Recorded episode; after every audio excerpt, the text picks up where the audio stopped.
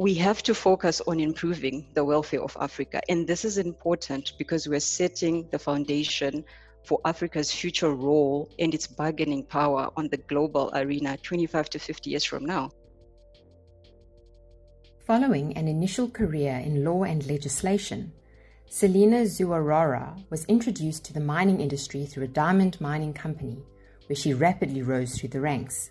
Today, she runs her own consultancy, Autem Mining.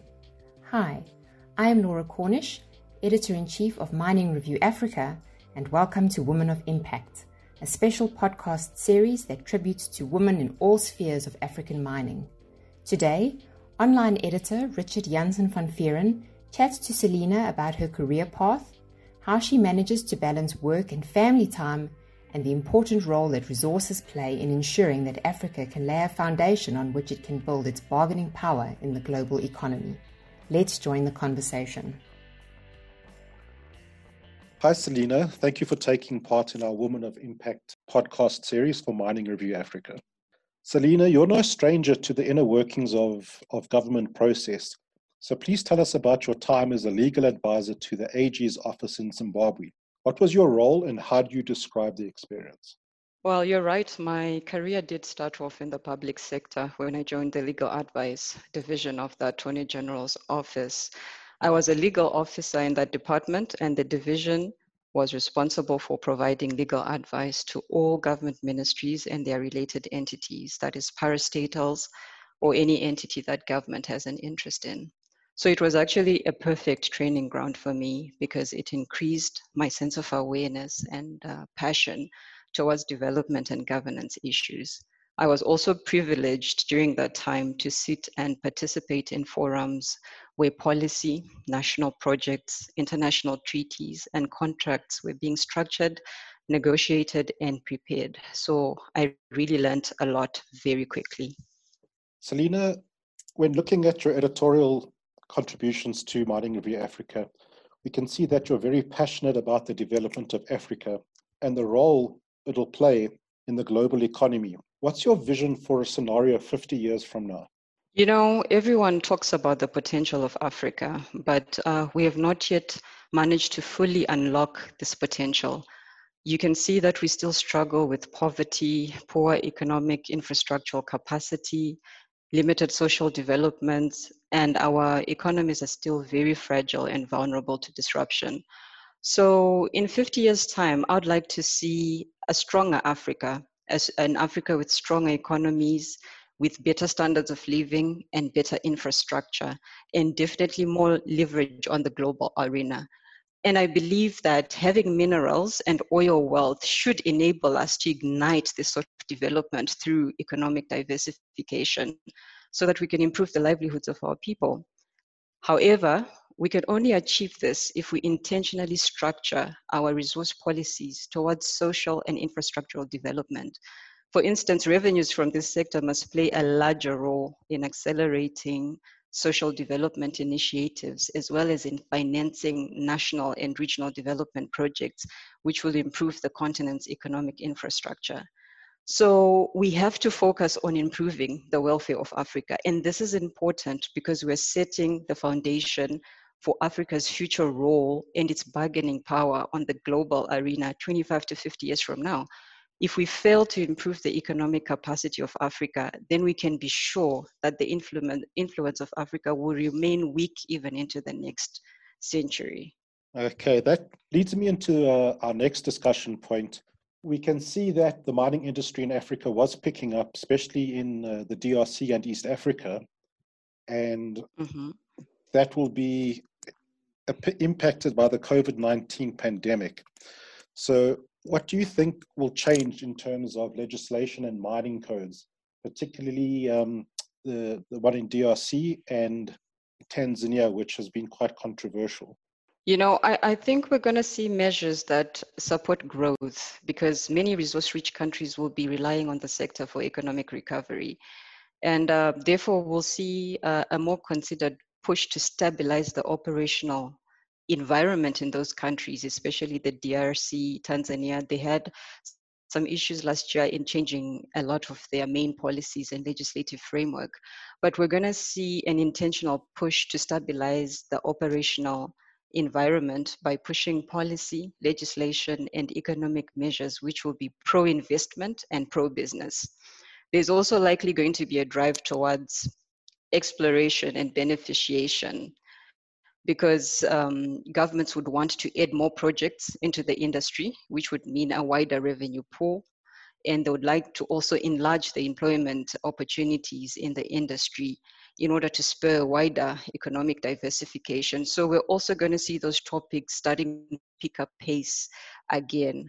And I also anticipate that there's going to be more significant support and progressive um, you know, regulation, which is going to be passed for artisanal and small scale mining sector um, in these countries, because everyone right now is trying to optimize all available resources for the recovery period. We've seen this sort of interest, especially in uh, in Nigeria. We even see it in Nigeria, in Zimbabwe, and then the two countries you also mentioned, Tanzania and DRC. There's a lot of interest picking up in trying to stabilize and formalize the artisanal and small scale mining sector so that we optimize all available resources.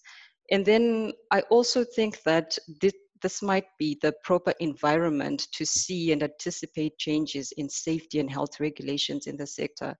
Uh, because definitely the new threats that have now emerged because of COVID 19 should be able to ignite more interest in, you know, firming up legislation and regulations around safety, health, and environmental regulations. So these are the general, you know, trends I think we're going to see over the, the next couple of years. So definitely lots of silver linings in the pandemic. Definitely. Selina, um, you're a lawyer by profession. So I'm curious to find out what led you to operating within the public sector. You know, um, the Attorney General's office is actually a very good starting point for a lawyer because it's a strategic office in government. It acts like a large internal law firm for the entire government. And it does various things like it provides legal advice, uh, legislative drafting, policy and uh, research in the legal field, and it also handles civil and criminal actions on behalf of government. So when I joined the legal advice division, my intention was to also contribute to the skill pool that was available to government. I also wanted to learn because the level of exposure you get in the office is totally unparalleled because the scope and impact of the projects and matters you work on at both at national and international level gives you distinguished experience and enhances your capacity. You know, when I look at the public sector, a lot of people shun the sector, but the public sector, the capacity of the public sector directly determines the fate of a country because this is the machinery that makes uh, everything work that and that acts on our behalf. So the stronger the public service is in terms of resources, in terms of skills, in terms of capacity and values, then the more a country will be able to tread on a more progressive path. So we need to be able to attract and retain highly skilled resources within the public sector. And this really uh, needs to needs to spur more interest from from even young children coming from college to join the sector because we need to fortify the skills and the capacity of our public sector if we want to see progressive development in our countries. Absolutely. Your, uh, your first taste in the mining industry was with a diamond company. How did that happen yes. and what are your takeaways from this period? While I was working in the, in, in the Attorney General's office, uh, a colleague of mine managed to get an opportunity to become a company secretary in this diamond mining company. And she asked me to join her as her legal assistant. So actually, I actually started off as a legal assistant in the legal department of this diamond mining company. And I joined the, the company at a time that the diamond sector was expanding in Zimbabwe. And this gave me the opportunity to be part of an entity and a sector that was still growing. And I learned a lot throughout this, this uh, growth process. The transition to the private sector was significant for me because it allowed me to actually witness the interplay between business and regulation. It's one thing to sit in an office and craft policy, and it's another thing to actually see how that policy interacts with business and its practicality. So it actually shaped my desire to work in consulting because I witnessed the opportunities and the tensions that exist between public interest and commercial interest. I began to take more notice of the potential that exists for social and economic development when these two different interests are actually appropriately balanced. And it was actually during this time that I made up my mind that I would stay in the mining sector because I was convinced of the sector's potential to improve economies.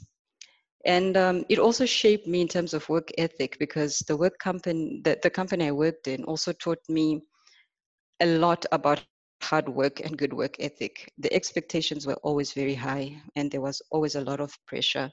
But we had a board, we were fortunate enough to have a board that believed in empowering young people and nurturing leadership. So we also grew bolder and more professionally refined during this period. From here, you furthered your studies at the University of Pretoria. Tell me about that period and how it continued to shape your career path. Okay, so yes, I did enroll for the um, LLM in extractive industry law in Africa with the University of Pretoria. And we were actually the first group to undertake this program in 2016. I decided to do that master's because I wanted to consolidate the practical experience I had obtained in the industry and to strengthen my skills. So the program has participants from across Africa, and it enabled me to get out of a limited perspective of seeing the industry only in relation to Zimbabwe. I I got to appreciate how the industry has developed across Africa and its potential at regional and continental levels. So I came out with a broader perspective than I had started with. And um, it was after this period that I I started after I completed the program. That's when I started auto mining consultancy, and I stepped into consultancy mainly because I just had a baby also during that time, and I wanted greater control over my time and workload so that I could spend as much time as I can with my family. So consultancy has afforded me that greater degree of flexibility because you can choose the projects you're going to work on. You know how to allocate your time and work around also your, your commitments at home. And I really appreciate that because even though I'm very passionate about leaving a professional legacy, I'm also I also want to have balance it's important to have that balance because when we talk about transformation, societal transformation and change, it actually begins at home and in the values that we impart to our family and our children. So I want to be able to make sure that um, I balance my time well between work and also between my family. So that's how I got in. That's why I chose consultancy in, instead of going back into the mainstream corporate eight to five. That's no mean feat juggling uh, family and, and career. It, uh... Oh, it's not. it's not at all. we will continue our conversation with Selina after this short message. Do you know of a company or individual who is making a real difference in African mining? Now is your chance to give them the credit they deserve.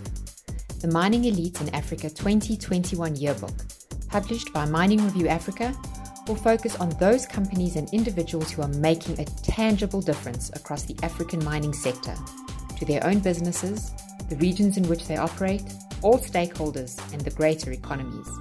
So don't miss out on this opportunity to shine a light on those people and projects changing the face of mining as we know it.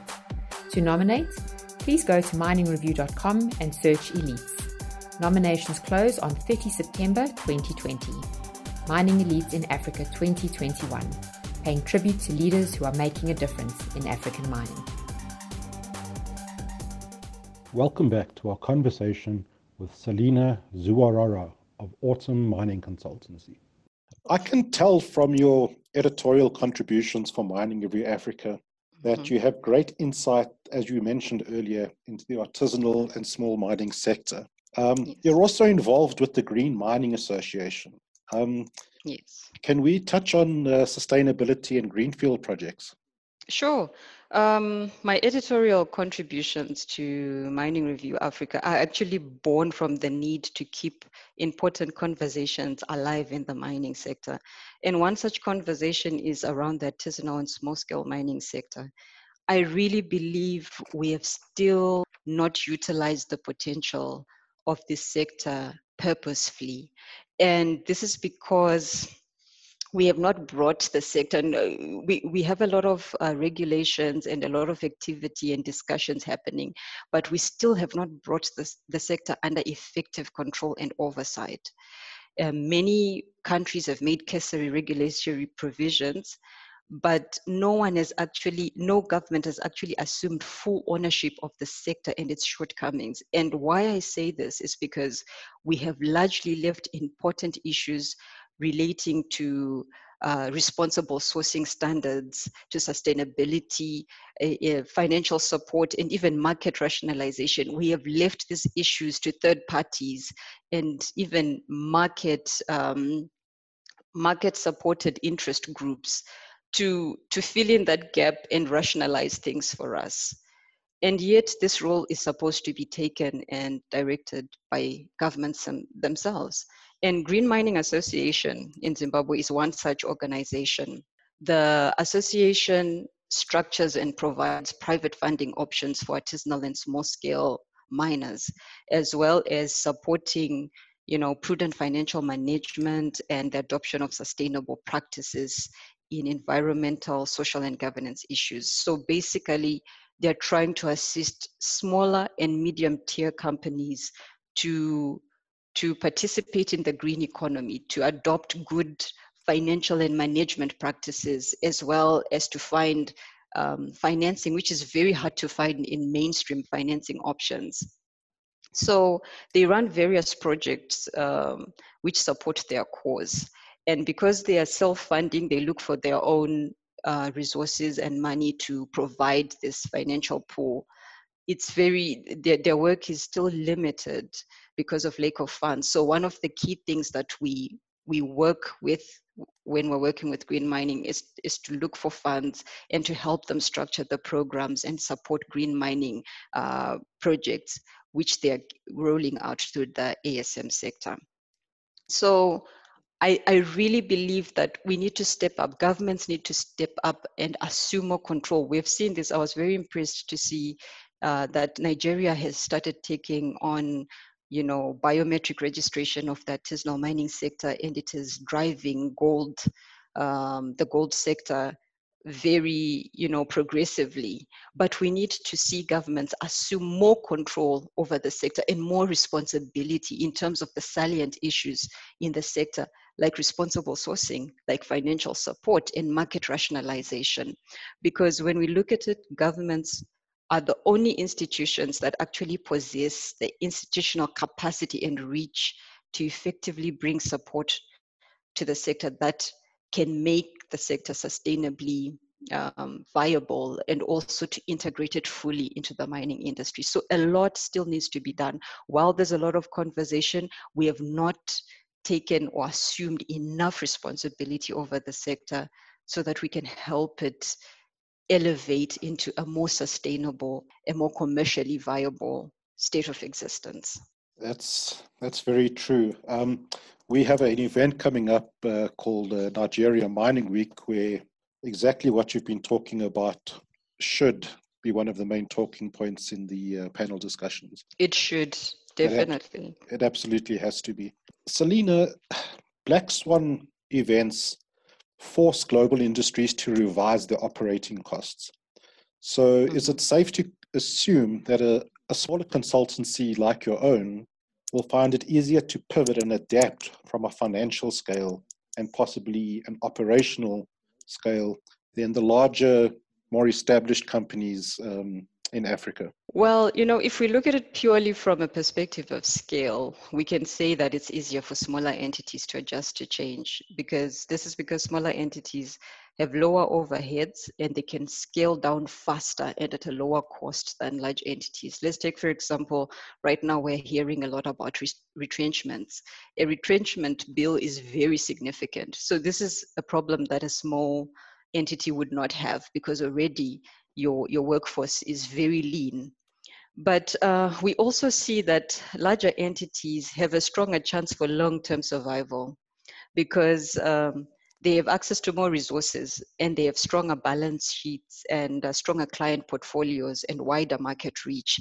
So these are very important in looking at long-term, uh, the long-term ability to sustain pressure.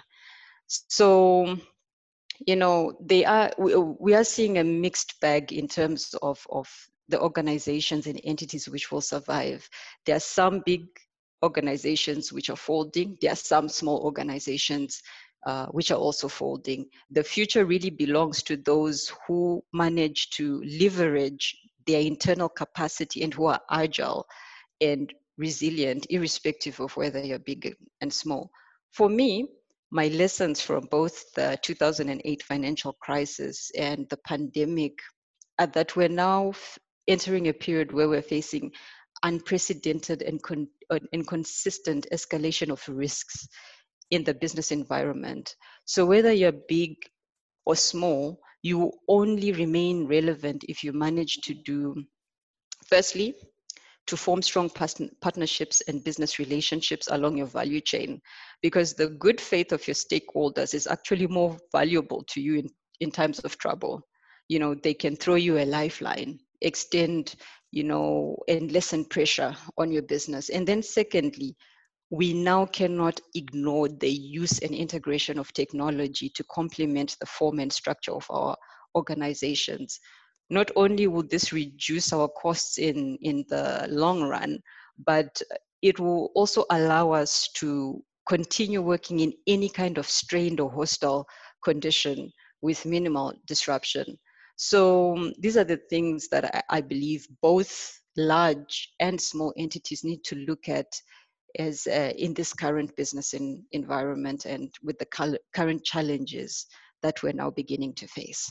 It's uh, going to be an interesting couple of months uh, into the new normal, as they say. um, it is. Selina, looking at your editorial contributions and uh, our conversations, I can see that you've definitely challenged yourself personally, academically, and professionally.